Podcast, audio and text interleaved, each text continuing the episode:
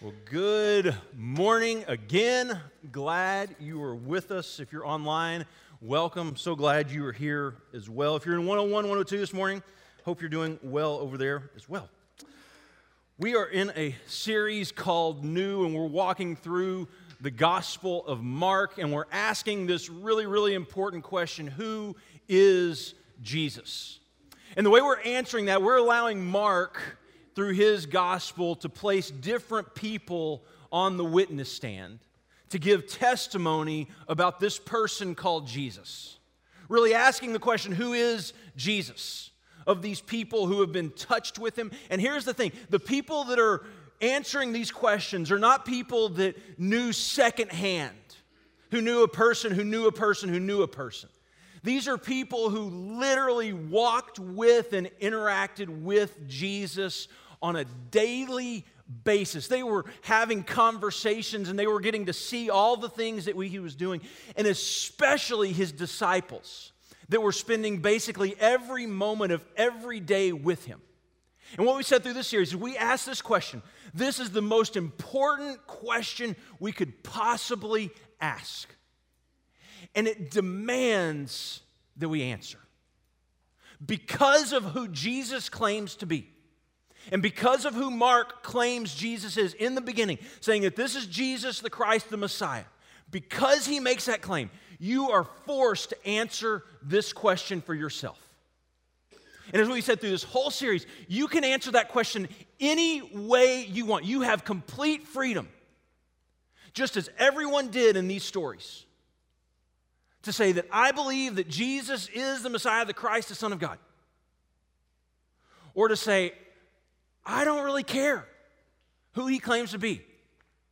I want nothing to do with this Jesus thing. Or to say Mark is completely lost and he has no idea what he's talking. You have the freedom to answer that.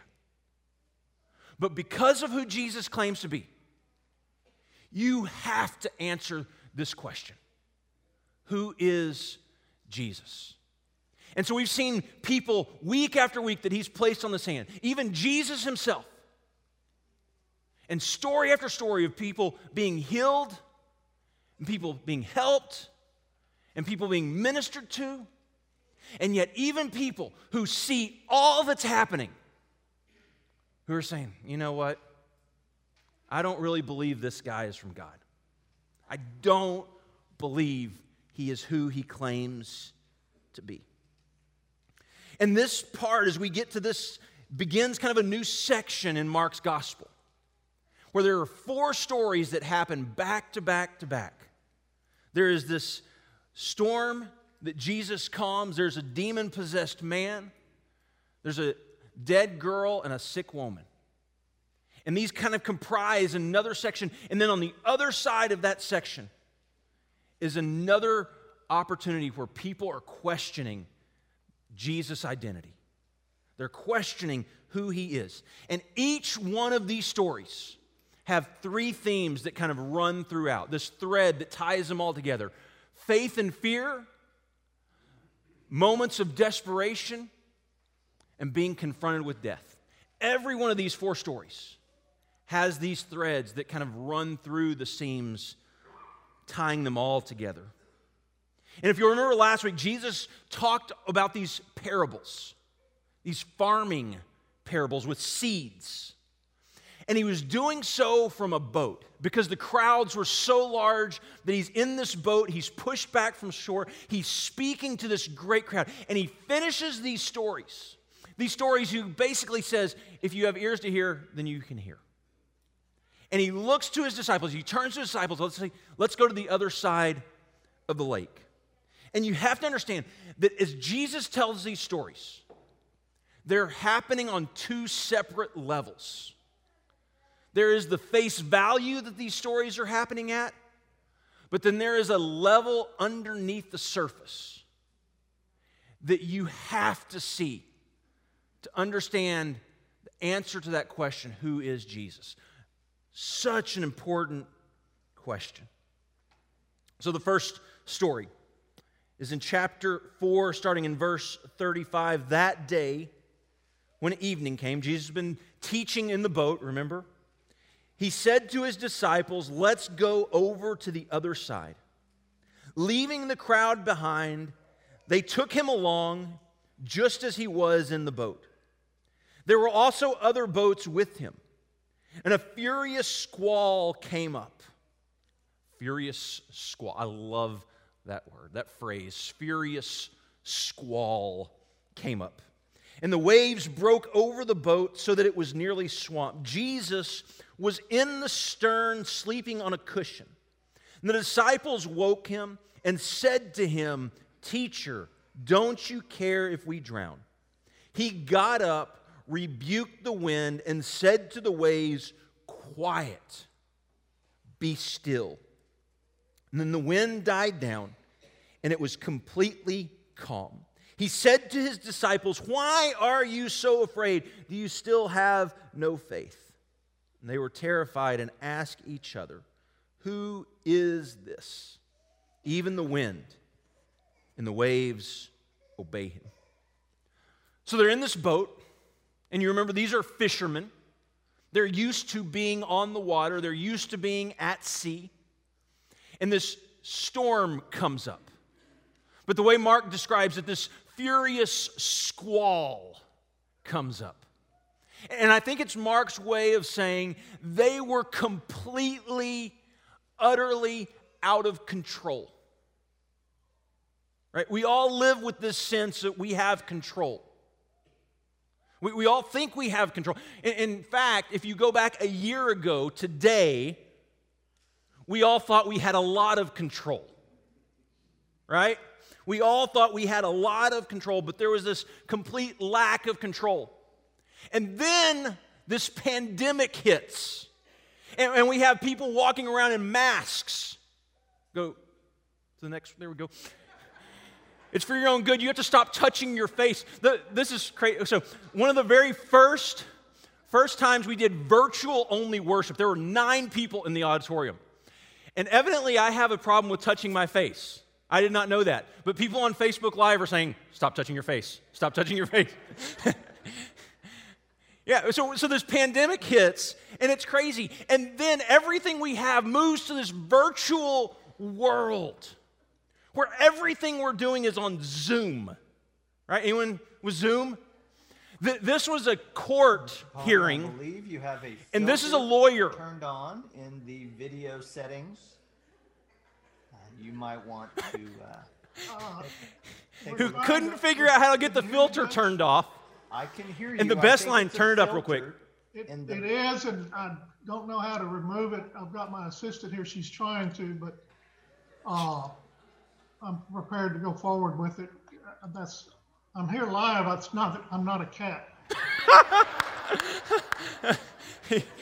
if you couldn't hear, he goes, that. "I'm here live. I'm not a cat." I think if you click the right, so so everything we have moves virtual, and we're online for everything. And then, if that wasn't enough, the last year introduced to us these murder hornets. Thankfully, we never saw them here. And then, to make it all even better, last week happens. And this lady, I think in Dallas, did not know that her car was under a water line break. And she didn't realize it until she saw this picture going viral on social media and said, That's my car. Just crazy. And then, bad news, bad news, it's fixing to get worse because now we have lizard warnings. Yeah. I mean, and, and, so there's part of the last year that's been so crazy that you have to just laugh at, right? Because it's been so hard and so difficult in a lot of ways. At some level, you just laugh at all that's happened. And so here in the boat, in the storm, these disciples have lost all control. Right? And I think there's this sense in the last year that we realize just how little control we really have. Like we think we're in control. We think we know we know what we're doing tomorrow. We thought we knew what we were doing last week too. right? We have so little control. And here on the sea, you have to understand this is a Jewish audience, and their perception of the sea is the abyss. This is the place where monsters come from. Right? You go back to Daniel, you go forward even to Revelation. The sea is the place where evil is. It's where evil comes from, these monsters that come from the sea. And you have this storm raging outside in the boat as the disciples try and fear for their lives. And we ask the question okay, where is Jesus? Jesus is asleep. Jesus is in the stern, asleep, and it says a cushion. What it really was was a bag that was used to weight down the ship, a big sandbag that Jesus is asleep on. And the disciples ask this question Don't you care? Lord, don't you care that we're afraid? Don't you care that we're fixing to drown? Don't you care that we might not make it to the other side? That's their question for Jesus. And if you read the story just at face value, it's easy to say, well, the point of the, the story then is just you ask Jesus and he immediately jumps in and saves the day. That's not Mark's point. And in fact, it's really bad theology as well. The, the point of Mark's story is not that Jesus is going to jump in and save the day whenever you ask. That was not Mark's intention. We'll get to Mark's attention, intention in a few moments. But it's not that you shouldn't be afraid Jesus will save the day. Like it would make a great t shirt or a great bumper sticker. That's not Mark's point. And like I said, it's really bad theology. And one of the things I've noticed as I read these stories is I tend to be so harsh towards the disciples. You read the story and you imagine these are the people that walked with Jesus every single day. And they've seen him do miracle after miracle after miracle. And you read these stories and you sit here and think, well, how in the world could they be? How could they doubt? Here's Jesus. But the problem is not their faith, the problem is their perspective. And perspective matters. Perspective makes a huge difference on the way that you see things. In the middle of the storm, in the middle of the boat, as you're afraid for your life, perspective matters. We have the luxury of having God's word that tells not just this story, but all the other stories that follow, including Jesus' death and resurrection. And we have the luxury of looking back and thinking, well, how could you doubt? But the problem is, we're not living in that storm. We didn't go through that with them. Your perspective matters, it makes a difference. And a different perspective, as much as we want to say, why don't they just have faith? A different perspective in that moment is an impossibility because perspective is based off your location in proximity to the object and focus. Let, me show you what that means. Go to this next one. You have a guy standing on the island yelling, boat. And you have a guy in the boat saying, land. Right? Your perspective makes a huge difference in how you see things. Because for us, we're, we're standing on solid ground, right? We, we know how the story ends. And it's easy for us to look back. But here's the thing every single one of us have been through storms. You've been through storms where you questioned and where you ask the question, God, where are you? Where you've asked the question, Jesus, don't you care if we've drowned? Maybe it was the loss of a child or a loved one who received a horrific diagnosis.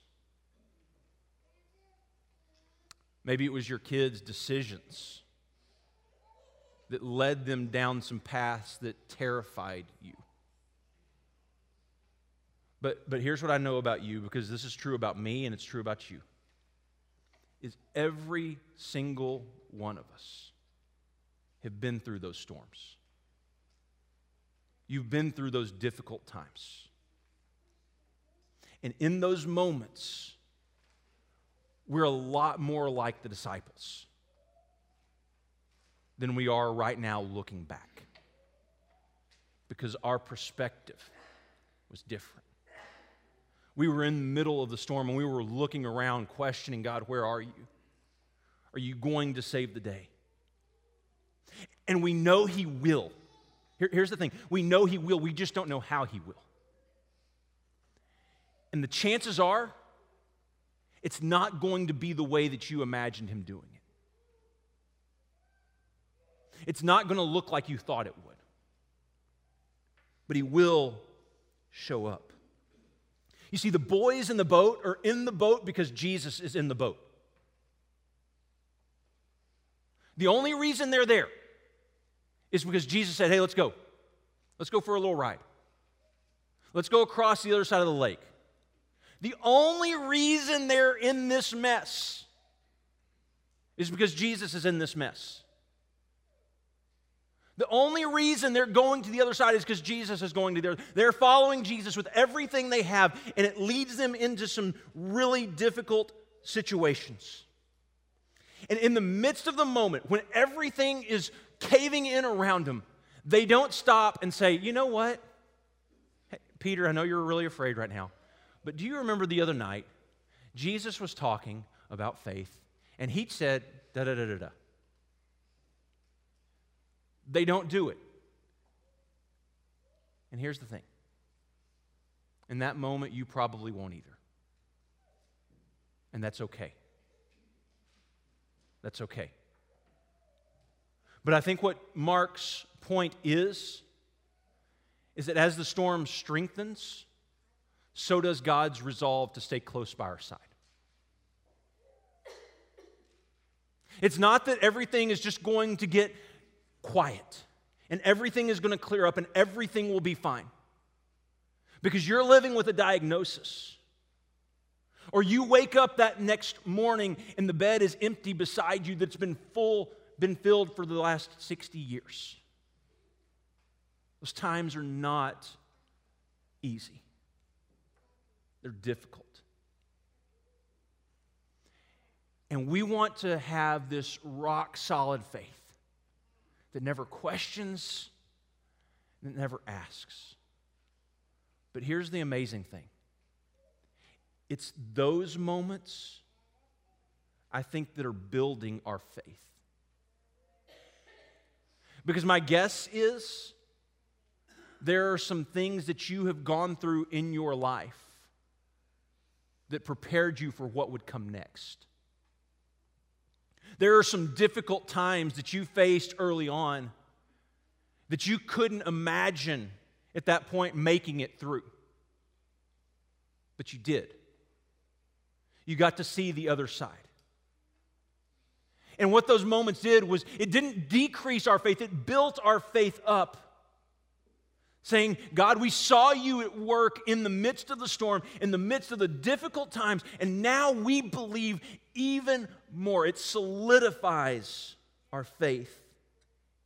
Because as the storm strengthens, so does God's resolve to stay by our side. You see, they took him in the boat just as he was. I, I, I, love how Mark includes that detail. Just, just so you know, we took him just as he was. But the problem was they still couldn't see him as he was. Right? You remember how Mark starts the gospel? 1 1. This is the beginning of the good news of Jesus Christ, the Messiah. And if you'll notice something, through all the stories that we've looked at so far, not one single person says this is the Messiah. They see him, but they don't see him. right? He, they, they know he's there, they know he's doing incredible things, but they don't really see who he is. And we've said this over and over. I've said this probably way too many times, but, but I want to say it again because I think it's so important for you to understand that God will take you to places that you have not chosen to go in order to produce in you what you're incapable of achieving on your own. The Bible calls that grace.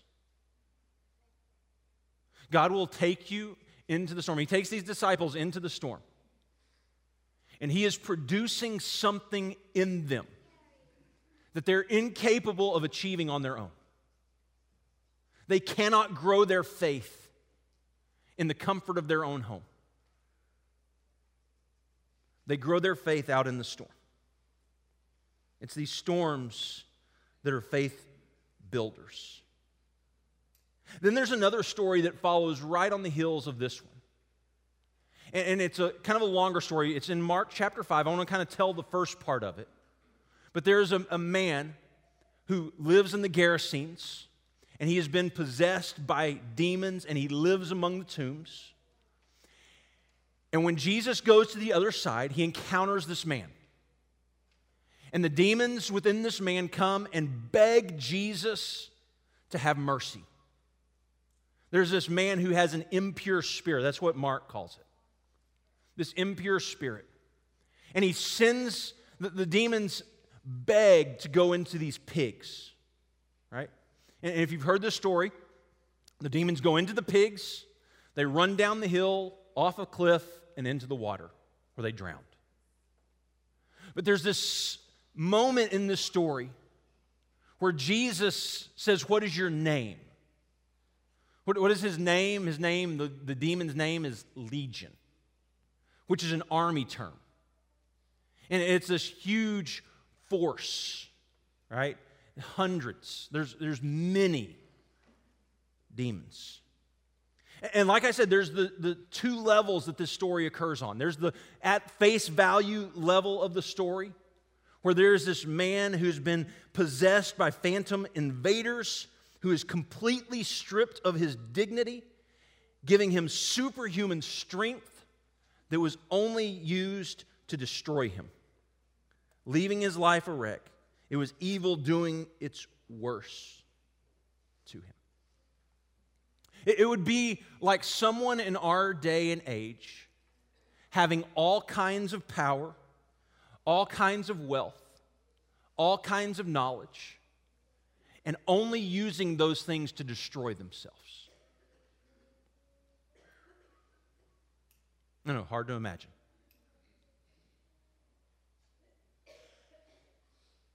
Having all kinds of power, all kinds of wealth, all kinds of knowledge. And the only thing it's doing is being this destructive force. And these demons, these impure spirits, wreak havoc on his life. And it's only when those demons are eradicated that this man finds freedom.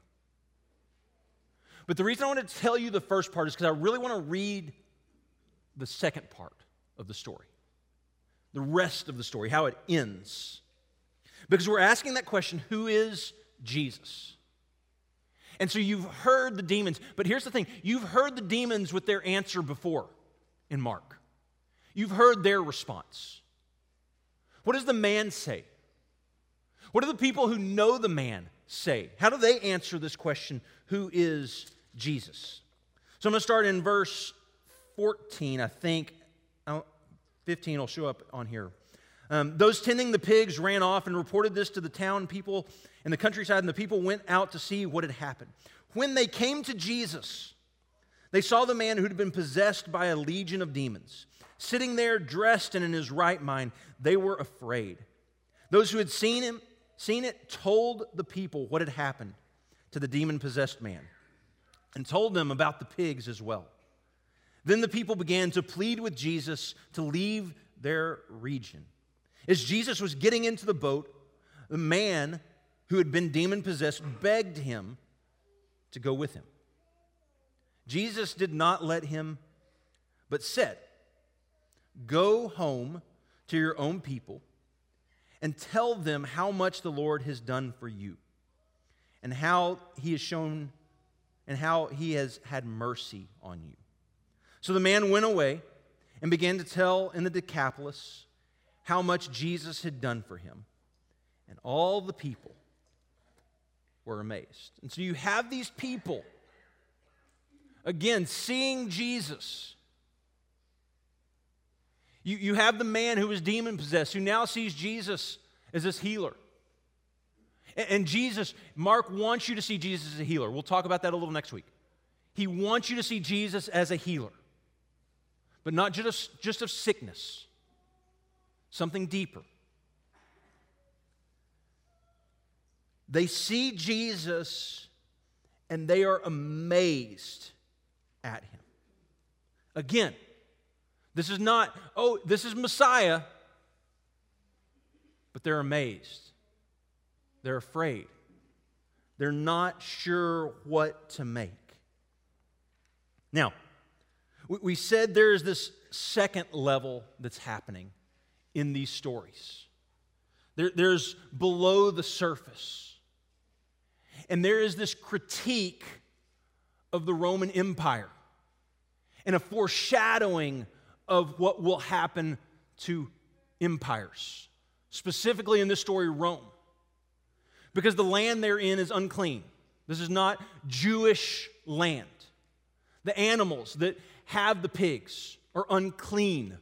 The man lives among the tombs, it's unclean. Everything about the story is unclean. And one of Mark's priorities is helping you to see Jesus cleansing and making things clean. Right? He's cleansing and making clean. And you have the most powerful monster of all, Rome, who is doing its worst in the world. What's eventually going to happen to Rome? just like the pigs, will be cast into the sea. With that spirit, they will find their end. And the kingdom of God will stand over and above it all. And on the throne will be King Jesus.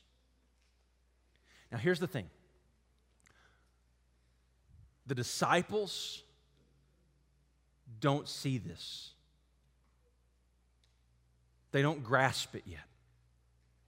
They don't understand. They're starting to see, but they haven't had that moment yet where their eyes are open. I think they're questioning, they're wondering. But Mark starts with this is the Messiah, and no one else says it again until a little bit later in Mark's story. Their eyes are starting to open, but they haven't had that moment yet. This is a story of a man named Gene. Gene, at age 15, was diagnosed Studio. with a disease, and he lost his eyesight. And because he lost his eyesight and could not see, he began dating his wife, not ever knowing what she looked like but they were married and they had a kid. And they were never able to see until a company in, Canada invented these goggles, these glasses, that allowed Gene to see. And this was the very first time that he had ever seen his wife Joy and their little son. And his response when he sees her for the very first time is, Oh my goodness, you are beautiful. Now, here's the thing. Here's the thing. That moment is coming for the disciples. It is. But it's not going to be all that they imagined it would be. And here's the thing that moment is coming for you and I too. There's going to be this day when we fully and finally see Jesus as he is and we understand who he is. They just catch a glimpse and they're afraid. Because you have this foreshadowing, you have these stories that's being told about Jesus. And now, the, the story underneath the story is really Mark on the stand. We, we have the disciples in the boat on the stand. Here's what we saw in the, the, the boat. You have this demon possessed man and all the people that saw him. Here's what we saw. Here's what we thought of Jesus. Here, here's what we were thinking. But these stories back to back tell a much bigger story. And I can't help but hear the words of Jesus, those questions. Why are you so afraid? Do you still have no faith? Because for now the storm has subsided. The waters have calmed, the lightning has left, and light is coming up. But there's another storm on the horizon, a bigger storm. And there's thunder picking up in the temple. The wind is picking up in the synagogues. The waters are getting choppy in the temple courts. The anger of the religious leaders is rising. People in positions of power are plotting. They capture Jesus and put him on trial. They sentence him to death. Where is Jesus? Jesus is slumped over on a cross. Can you still hear his voice? Why are you so afraid? Do you still have no faith? And then, in an instant, peace. Be still. Because on the third day, the storm is stilled and the tomb is empty. And the disciples and the women are once again afraid, and they're asking this question Who is this? Right? How profound a question that these disciples ask in this moment. Who is this? Who is this Jesus that we're confronted with? Who is this Jesus that we see? And where is Rome? Where is Rome in this day when the, the tomb is empty? Rome is being thrown into the abyss back from where the monster came from in the first place. And now Jesus is on the throne. You see, they asked this question because they were terrified. Who is this? Even the wind and the waves obey him. Who is this? See, that's a question that you're forced to answer in this book of Mark. Who is Jesus? Who is Jesus?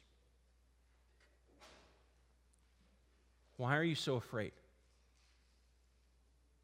Do you still have no faith? See, you remember, there's these threads, these seams that run throughout all of these stories of faith and fear, of desperation, of death. And we're asking the question who is Jesus? Who is Jesus? And Mark answers without answering, well, he's Messiah again. Who is Jesus? He's the one who's confronting evil. Who is Jesus? The one vanquishing evil with love. Who is Jesus? The one cleansing all that is unclean. Who is Jesus? The one whom all of creation submits to his will. Now, listen, listen. In Mark, you've seen demons bow their knee, you've seen disaster. Is Mother Nature unleashes its fury on the disciples listen to his voice. You see disease cast out. You see death tremble at his voice. Listen, everything in all of creation has submitted to the voice of Jesus. The only ones that are left who have not fully done so is you and I.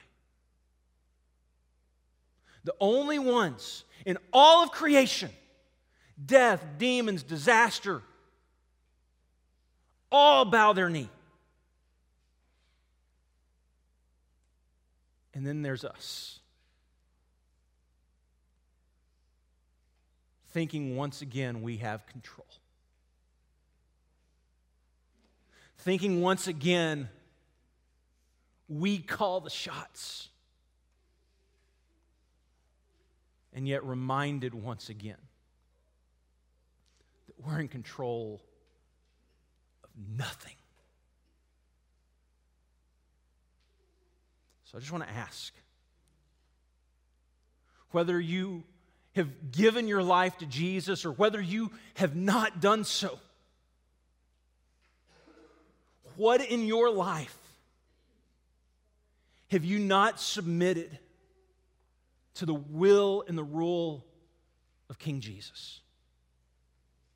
What, are you still holding back? What are you still trying to control? What are you still thinking that you have the power to do? Maybe this morning, just hearing the voice of Jesus and all of us together bowing before the King. I wonder.